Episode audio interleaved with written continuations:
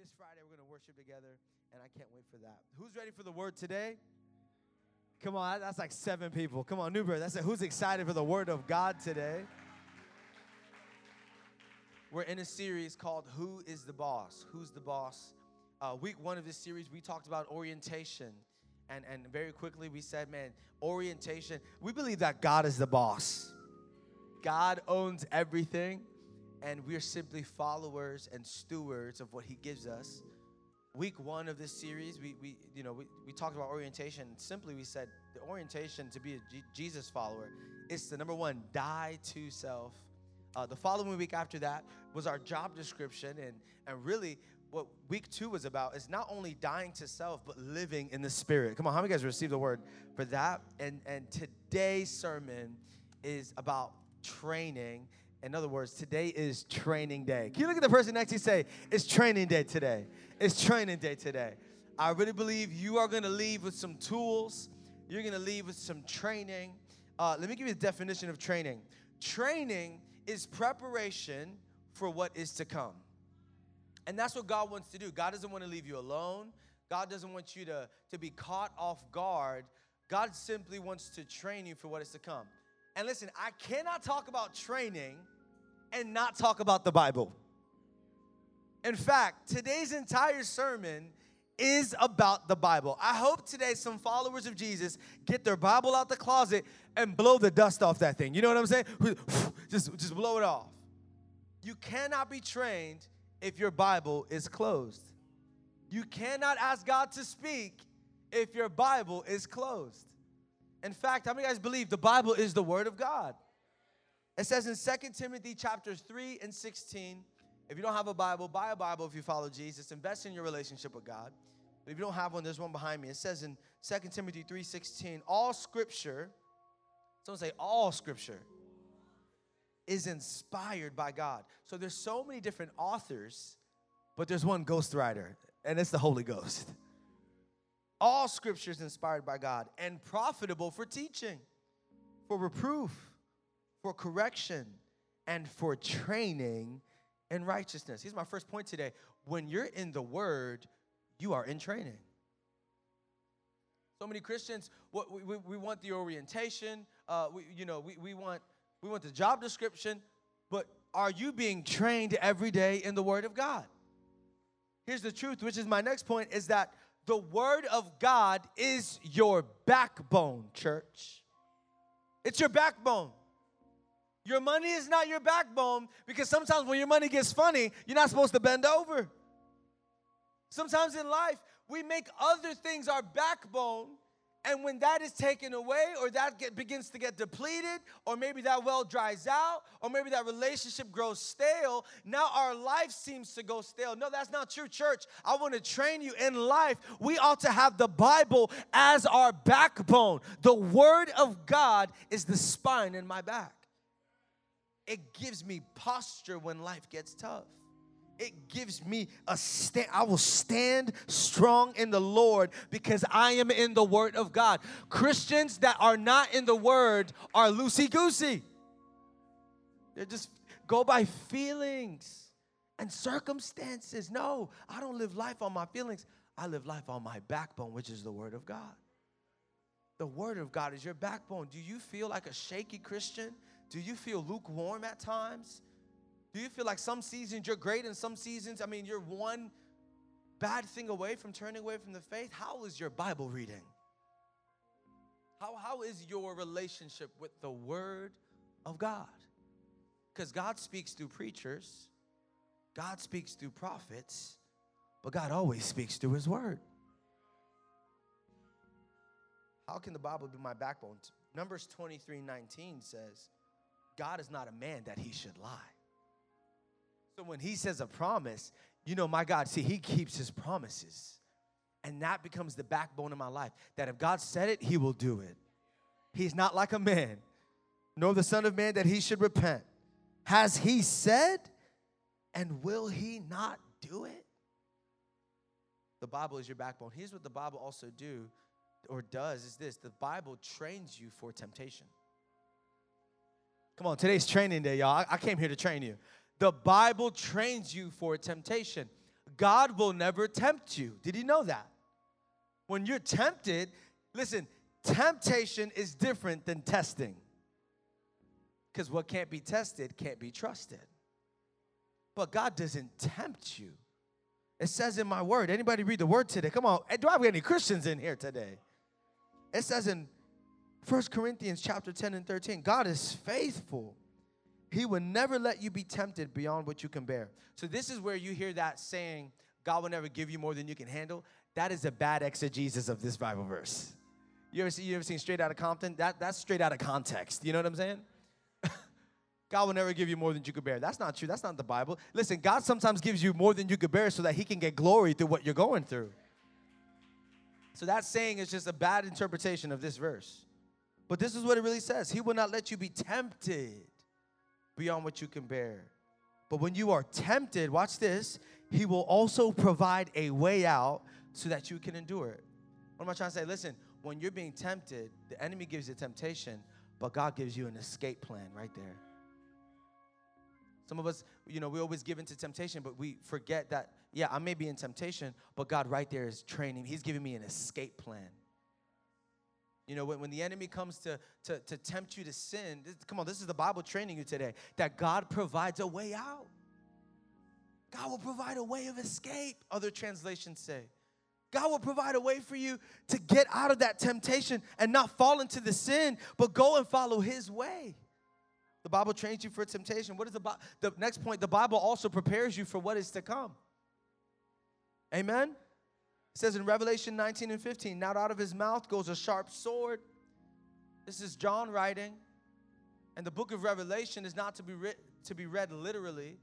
It's actually written in apocalyptic literature. It's written, the book of Revelation is written the same way C.S. Lewis writes the Narnia books. It's very uh, uh flamboyant and poetic. So when you see a sword coming out of the mouth of Jesus, it's not a literal sword or fire coming from his eyes. It's not literal. This is John writing in apocalyptic literature. I saved you money in, in seminary. I learned that there. I saved you that. It says in Revelation, now out of his mouth goes a sharp sword that he would strike the nations, and he himself will rule with rule them with a rod of iron. He himself treads the winepress of fierce fierceness and the wrath of Almighty God. Listen, one day Jesus will return and destroy all evil in the world. He'll destroy all satanic powers. He will destroy all satanic authority. Anybody believe in the Bible? Anybody believe in the Word of God that Jesus? Is coming back and he's coming back. He came like a sheep and he was slaughtered like a lamb, but he will return like a lion, the king. That's what the word says. The Bible trains you for what is to come. It's like when you need to do a book report on a book you didn't read, what do you do? You go to the end of the book Church, I'm reading you the end of the book. Listen, tell this to your neighbor. We win. Come on, tell somebody we win. And I know sometimes we're in life and don't feel like we're winning, but can I encourage you? Jesus will, he was, he's seated at the right hand, but he will inhabit in our land. He will strike down evil and he will reign on earth and we will reign with him. That's what the end, the Bible trains you for what is to come. In other words, next point, the Bible prepares you for the end. The disciples say, Give us signs of your coming when you return. Jesus said there will be earthquakes. We just had a crazy earthquake in Turkey and, and surrounding areas. And I want to let you know if you give to this church, if you're tithing and giving to this church, you already responded to what's going on. We give money to, come on, can we get praise to Jesus? I don't know about you. If you didn't know, there's a percent there's a percent of every dollar we raise that goes to missions. We, we, we, believe, we believe in missions and disaster relief. But the Bible prepares us for this. Give us signs if you're coming. He gives a bunch of signs. This is, this is one of our 16 fundamental truths we believe. This is, I, I know I've been creeping them in every, every series. And it's this we believe this as a church, as an assemblies of God church. This is one of the 16 fundamental truths we hold to to be a full gospel ministry, and it's this the blessed hope. The blessed hope that one day Jesus will return. Where do we get this from? Where do we get this from? We get it from Titus 2:13. It says, "While we wait for the blessed hope, the appearing of the glory of our great God and Savior Jesus Christ." Come on, New Birth Church. Jesus is coming back, and he's coming back in glory, and he's coming back in power, and he's coming back for his church. The Bible trains you for temptation. It trains you for what's to come. It should be your backbone. It prepares you for the end. But this last idea is what really today is going to be about is that the Bible prepares you for suffering. Can I preach? I want to preach today in the church. It says in Romans 8 16 and 17, the Spirit Himself bears witness with our spirit that we are children of God. And if we're children, then we're heirs. And if we're heirs of God, we're fellow heirs with Christ, provided that we suffer with him in order that we may also be glorified with him. The Bible is training you for suffering. And he's saying if you're a child, then you're an heir. And if you're an heir, we will suffer with Christ, but we will also be glorified with Christ. In other words, Jesus suffered on the cross, but he wasn't in the tomb too long. On the third day, my Jesus rose up with all glory, with all power, and in the same way that he suffered and was raised up, church, in your suffering, Jesus will raise you up. Training you for this. Can I give you types of suffering? Because we need, we need to talk about suffering. I believe God heals. But what happens when you don't have the healing? Are we supposed to abandon our God? Are we supposed to say, but God, you did this in the Bible. Why are you not doing it in me? Are we supposed to question our God when we don't get what we're praying for? No, the Bible prepares us for suffering. Types of suffering sickness and disease. Different type of suffering, rejection and social bullying. And listen, God's, listen, I know some of us, we suffer, but God's not calling you to, to correct people on Facebook. I want to release you of that. Let, let God fight your battles. And the people of God say, Amen. Listen, stop trying to clean a fish before you catch it. So we, we get that holy anger and we think we're supposed to fight against flesh and blood. Can I tell the church, we battle not against flesh and blood, but of principalities suffer. Suffering happens. Rejection, social bullying, hatred towards you. Listen, people just hate you sometimes just because you believe in Jesus.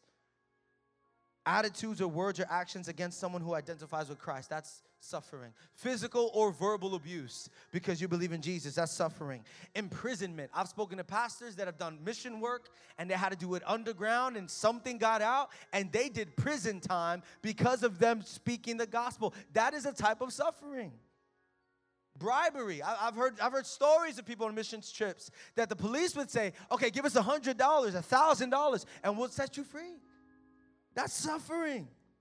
Deportation. I've heard of missionaries that got deported during the pandemic just because they believe in Jesus. But if you were preaching anything else, we'd let you stay. But because you preach Jesus, we'll deport you. That's a type of suffering. Destruction of property, suffering. Fines torture. It's a type of suffering. And sometimes even murder.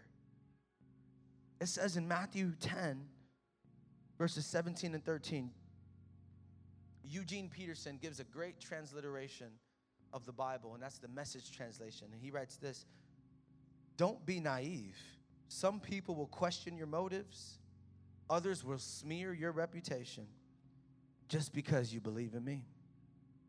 Anybody being trained up today? Don't be upset when they haul you before civil authorities. Without knowing it, they've done you and me a favor, giving you a platform for preaching the kingdom news. Wait a minute, wait a minute. So you're saying the suffering is actually doing something for the kingdom? Here's my next point your suffering becomes a platform for preaching. Your suffering is not when you stop talking about Christ. Your suffering is a platform to tell people life is hard, but God is good. My body is sick, but God is good. My money is funny, but God is good. My life is hard, but God is good. I buried a relative, but God is good. I'm experiencing anxiety, but God is good. I am afraid sometimes, but God is good. The world doesn't want to hear your life is fine and dandy. We all know you're lying. Life's not, life is tough, man. I do I got any human beings that live any second? Suffering is all around us, and that's not when we shy away, but you're suffering. What it says here that Paul's saying becomes a platform for your preaching. It says in Matthew 10 21 and 23 when people realize it's the living God you're representing and not some idol that makes them feel good, they're gonna turn on you. Even people in your own family. Can I train people? Today's training day.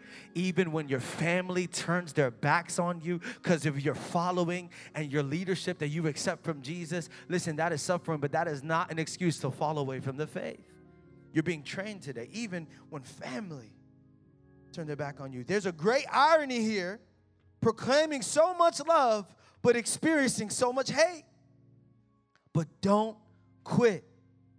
Don't cave in. It is all well worth it in the end. It is not success you are after in such times, but it is survival. Listen, I, I know, I know it's, it, it's sometimes it's easy to have faith when everything's going good. Can I preach to a church that's in the room today? I can understand you living in tranquility when all your family and everyone you know is healthy and wealthy. I can understand peaceful living when you have nothing to worry about. I understand you doing well and, and, and living in tranquility and, and being joyful because everything is in line and all your ducks are in order. I understand what it is to walk in peace when your marriage is doing great and everything's doing fine. But what happens when your life is literally in the fire? What happens when people turn turn their backs on you? What happens when you walk in flames, when you walk in suffering? Do you see the suffering as a platform to preach? Or do we use suffering as an excuse to shy back? I'll put it this way. Next point suffering is normal in a fallen world. Jesus says, to Adam and Eve, we see in, in, in, in the Old Testament, God speaks, you know, we believe God the Father, God the Son, God the Holy Spirit. God tells them, listen, if you sin, you will surely die. The wages of sin is what, church? It's death. And we sinned and we fell. And this fallen world is a consequence of our sin. What am I trying to say to you? That God is not the maker of genocide, that's a result of a fallen world. That God is not inventing diseases that these are repercussions that he warned us of in a fallen and sinful world. Anybody believe the word of God? I believe it to be true. Suffering is normal in a fallen world. Let me give you this next idea. Suffering should not compromise your testimony. Come on, how many guys know we, we, we got to give testimony of Jesus in this world? The, the suffering that I may be enduring should not compromise my testimony. I put it this way what you're going through should not overtake who you are. Your, your, your surroundings, your, what's coming onto your boat, onto your camp, onto your life should not be an excuse for you to shy back or to change who God's made you to be. Another way of saying is, is this what is thrown at you shouldn't compromise what is in you. The next point is it says that what is thrown at you shouldn't compromise what is with what is in you. And this is really what the whole sermon's about. I got a lot more slides, so follow me. If you're taking notes, we're gonna go step by step. But this is really what all today's about, and it's this: we don't just suffer, we suffer well. Come on, everybody receiving this in the name of Jesus. Church, we don't just suffer, we suffer well when we're in suffering, we, give, we still give God glory. When we, when, when we are burying a relative, we still give God praise. since 2020, I've been to more funerals I've had been in my entire life. I've lost family, I've lost friends. Life is hard, but God is good.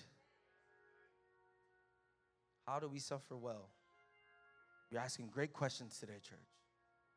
Number one, we endure with a grateful heart. Our worship team, I, I remember when we started the church, we had different things we used to do, and we'd write into our WhatsApp chat every day something we're grateful for. Every day. Listen, the church shouldn't only be grateful and thankful and Thanksgiving. Every day we should write to God what we're, what we're grateful for. God, I'm, th- I'm thankful for my life. I'm thankful for my family. I'm thankful for my house. I have a roof over my head. I'm thankful for my vehicle. I'm thankful, God, for my job. God, I'm thankful for grace. God, your word says every morning. Come on, anybody grateful today for all that God has given them? I know we're praying for stuff. I know we're waiting for stuff. But God, where I'm at right now, I'm going to be grateful. I'm going to be thankful. This is how we suffer well. We confuse the enemy. We confuse the world. Because like, man, aren't you sick? Why are you grateful? Grateful? Aren't you depleted? Why are you thankful? Aren't you in need? Listen, I may be in need, but if I have Jesus, I have everything I need. I must endure with the heart that is grateful. I pray God restore gratitude in the hearts of his children. I pray God will give you a spirit of gratitude. Man, don't be discouraged because God hasn't moved the way He wants you to move. Can I remind you, 2,000 years ago, He moved the way you needed Him to move. He moved to the cross, He moved to death, and He rose up for you. God never did anything else. Was that enough, church? Was that enough? Was that enough? A grateful heart, a grateful heart. That's how we suffer well. 1 Thessalonians 5:18, and everything give thanks. Doesn't say sometimes. Doesn't say when you get the prayer request.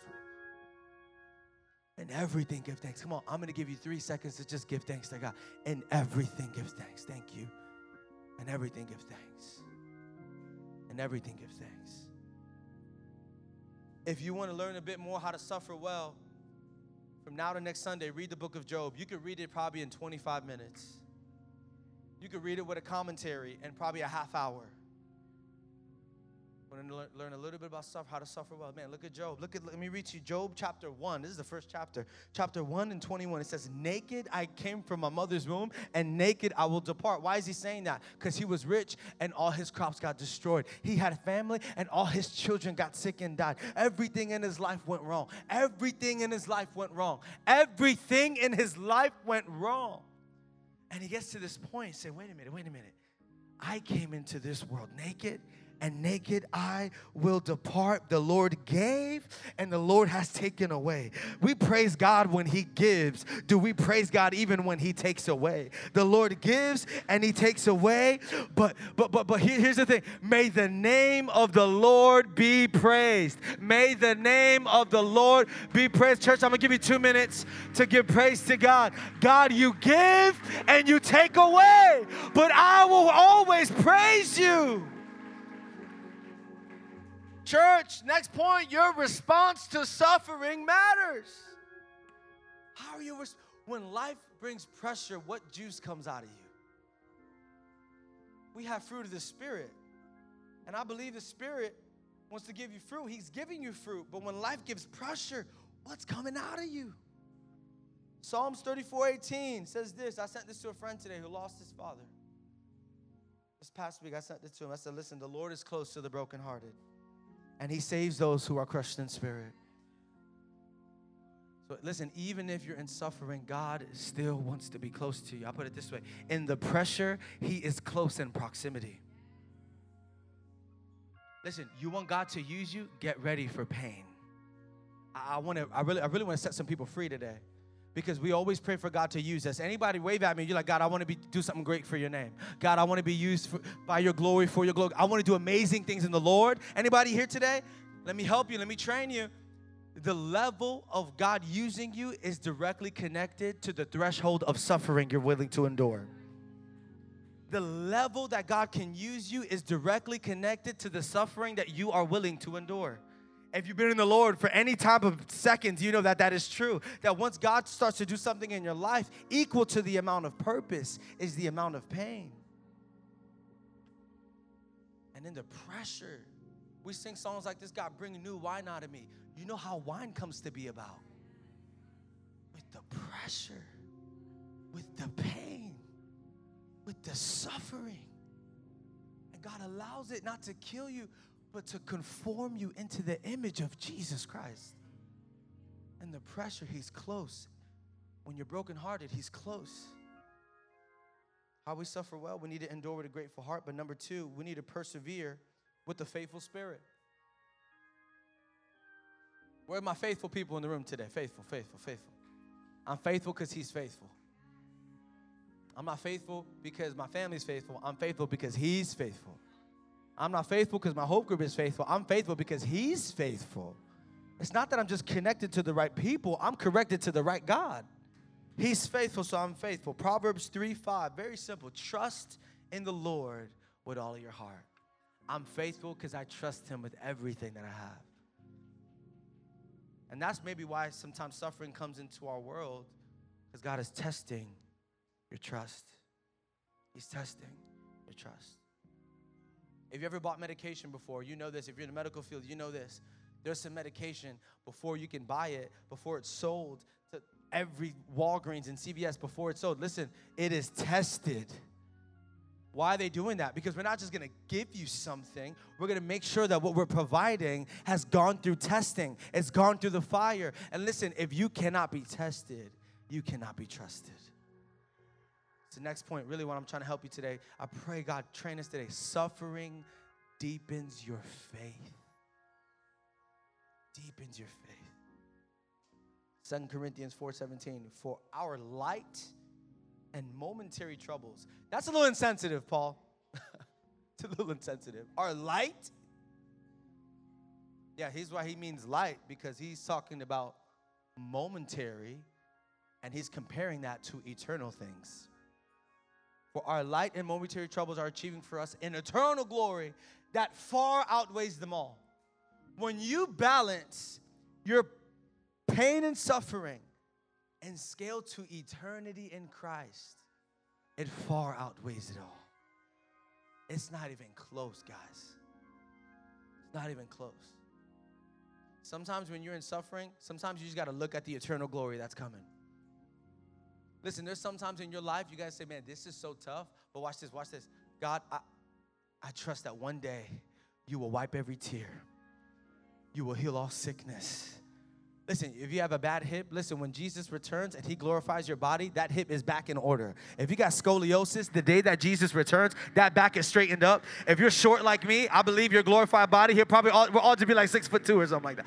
Like God's gonna glorify your body, God's gonna baptize your body, and there's no sickness in heaven. There's no COVID in heaven. There's no, I'm tired in heaven. You will have energy to worship the Lord forever and ever and ever and ever.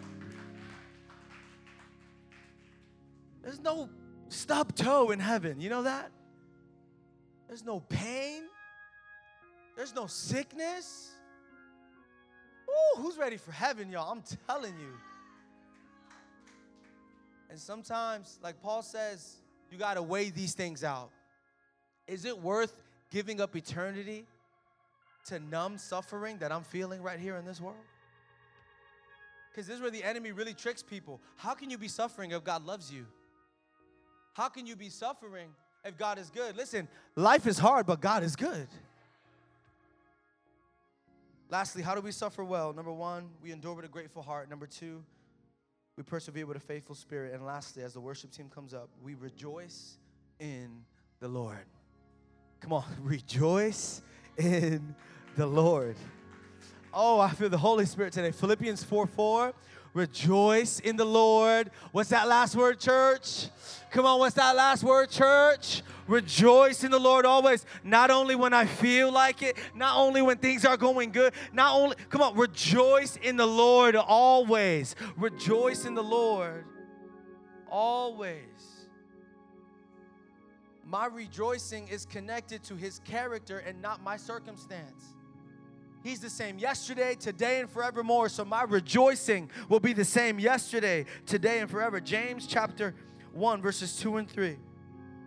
Consider it pure joy, Brothers and sisters, whenever you face trials of many kinds, because you know that the testing of your, pay, of your faith produces perseverance.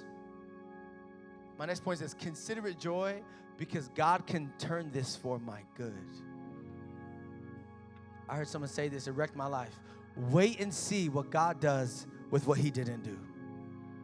Wait and see. As we close, I'd like to read Revelation 6 and 9 and 11.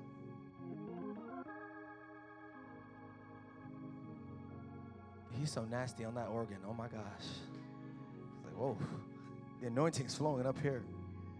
Revelation talks about martyrs, people who died for the cause of Christ. Listen, I know, I know you, you thought about today, should I go to church? Should I not go to church? There's a global church that their life is in danger when they go to church. I know we think, should I go next week? I don't know, it's a little hot. I don't know, you know, we're very comfortable in this in this church, guys. The global church does not have it as good as you have it. The global church can't walk with their Bible under their arm. The global church can't go to the mall and evangelize. The global church can't go to the streets and preach the gospel. The global church is suffering and dying for the cause of Christ. Ever since Jesus resurrected, began a, a, a, martyr. What's a martyr? Martyrs are people who die for their faith in Jesus. And there's a portion of scripture in the book of Revelation where all those who died for their faith are looking up at God and they're saying, Jesus, why don't you return already? Avenge our blood. We died for this. And, and sin is still in the world. And people are still evil and evil still exists. God, Read the book. It says in Revelation 6 9 and 11, when he opened the fifth seal, I saw under the altar the souls of those who had been slain for the word of God and for the testimony which they held. And in verse 10, and they cried out with a loud voice. Oh, gosh, they say, How long, O Lord, holy and true, until you judge and avenge our blood on those who dwell in the earth? They're saying, God, we died for this, and our, our murderers are still living. They're still eating. They're still drinking. They still have amazing prosperity. And God, when will you avenge our blood? When are you going to repay evil? When? So, like, as, as we exist today, those who are dead in Christ are just waiting for God to raise them up. When will you avenge our blood? What a prayer. Verse 11 Then a white robe was given to each of them. And it was said to them that they shall rest a little longer until both the number of their fellow servants and their brethren who would be killed as they were was completed. So God says, God says, hold off a little longer. God says, He tells the martyrs, those who dead in Christ, that started with Stephen, hold on a little longer because the number of martyrs will triple before I return. The number of people who would die for my name is you, your fellow servants, and your brethren together. Did you know in the last 100 to 200 years of deaths for Christ compared to the last 2,000, it's tripled in the last few hundred years. Those who have died for the cause of Christ. God is saying, listen, I'm not slow to return because I'm afraid of the enemy. I'm holding back my son because there are still people who are to receive me for the very first time. There are still children who are waiting. There are still people who will come to know me. There are still people who will die for my name. The number of people who will die for me, listen, it's going to outweigh all of you. It's going to triple the amount. It's to triple the amount. Revelation 21 and 4. Come on, I hope this encourages you. It says this, last verse. He will wipe every tear from their eyes. There will be no more death or mourning or crying or pain. The old order of things has passed away. Church, the next time you're in suffering, come on, it's not a matter of if, it's a matter of when. Or maybe you're in suffering right now and it was hard to lift your hands. Listen, we praise God not because of the suffering, but in the suffering. My, not, my last point today is this next time you're in, tr- you're in trouble, you're experiencing any type of suffering, sickness, pain, death, tension, hatred, I want you to just say this to yourself. The last point I was trained for this. Can you stand up to your feet today? Come on, can you look at your neighbor and say, Hey, I was trained for this? Come on, look at the person behind you and say, I was trained for this. I was trained for this. I was trained for this. I was trained. Jesus says, listen, Jesus you. He says, In this world you will have trouble. In this world you will have trouble, but take heart, for I have overcome the world. Every head bow, every eye closed in this place. This is a salvation prayer. I'll make two prayers today one for salvation and one for a prayer of endurance. One is for people who don't know Jesus, who don't have relationship with him, and one is for those who do have prayer and faith in God, but they want prayer to endure, to persevere. With every head bowed, every eye closed. Salvation is given through faith in Jesus alone. All have sinned and fall short of the glory of God. But Jesus gives grace and mercy to those who repent and turn and fix their eyes to Him. All over this place, with every head bowed, every eye closed, if you want Jesus as your personal Lord and Savior, Jesus hasn't returned yet because of this moment right now for your life. This is the moment of salvation that you become saved. And you turn your fix and you turn your eyes, you fix your eyes on God. When I say three, I want you to raise your hand as a sign of surrender, and then we're to meet at the altar right after that. If you want Jesus, if you want salvation, on the count of three, I want you to raise your hand. Unafraid and unashamed. Jesus died for you so that you can live for Him. On the count of three, if you want Jesus, ready? One, two, three. Any hands for salvation? Come on, I see one hand. I see two hands. Come on, is there anybody else? Anybody else? Anybody else? Anybody else? Anybody else? I see three hands going up. Amen. Three hands went up. Can you keep your hands up? If you if you raised your hand, keep it up. Is there anybody else? Anybody else? All right, church, here's what we're gonna do. This is our part now. If you raise your hand, I want you to make a second step, and we want to pray for you here at the altar. Church, can we celebrate them as they come up? Come on, can you make your way to the altar? Come on up, come on up, come on up, come on up. Get out, get out of your row, get out of your seat. Come on up, come on up. Bring them, bring them, bring them, bring them. In the name of Jesus, come on. Bring them up. Thank you so much. Thank you so much. Thank you, thank you, thank you. Good to see you. They're coming up, church. They're coming up.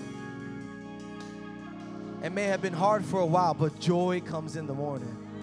Joy comes in the morning. Jesus loves you. He's for you. He forgives you. Your past is gone and the new has come. God sent you here today. God sent you here today for a purpose and for a reason. Can we lay hands on her? Lay hands on everyone, please. Lay hands on them in the name of Jesus. The Bible says to be saved, you got to say a prayer of salvation. We're going to say it and we're going to pray it all together. Church, you invited them here to church. You brought them here. Thank you for being the hands and feet of Jesus. I'd invite everyone to stretch their hands forward to the loved ones and family that are receiving Jesus as a Lord and Savior today. The Bible says to be saved, you got to say this prayer. Come on, let's say it together. Say, Jesus, I confess that I'm a sinner in need of a Savior. I repent and I turn away I have faith that you are the Son of the living God. Forgive me, right my wrongs, clear my history, clear my past. Today, I am new creation. The old is gone and the new has come. I receive your Holy Spirit, the promise over my life. And today, I am saved. Amen and amen. Church, can we make some noise in this place?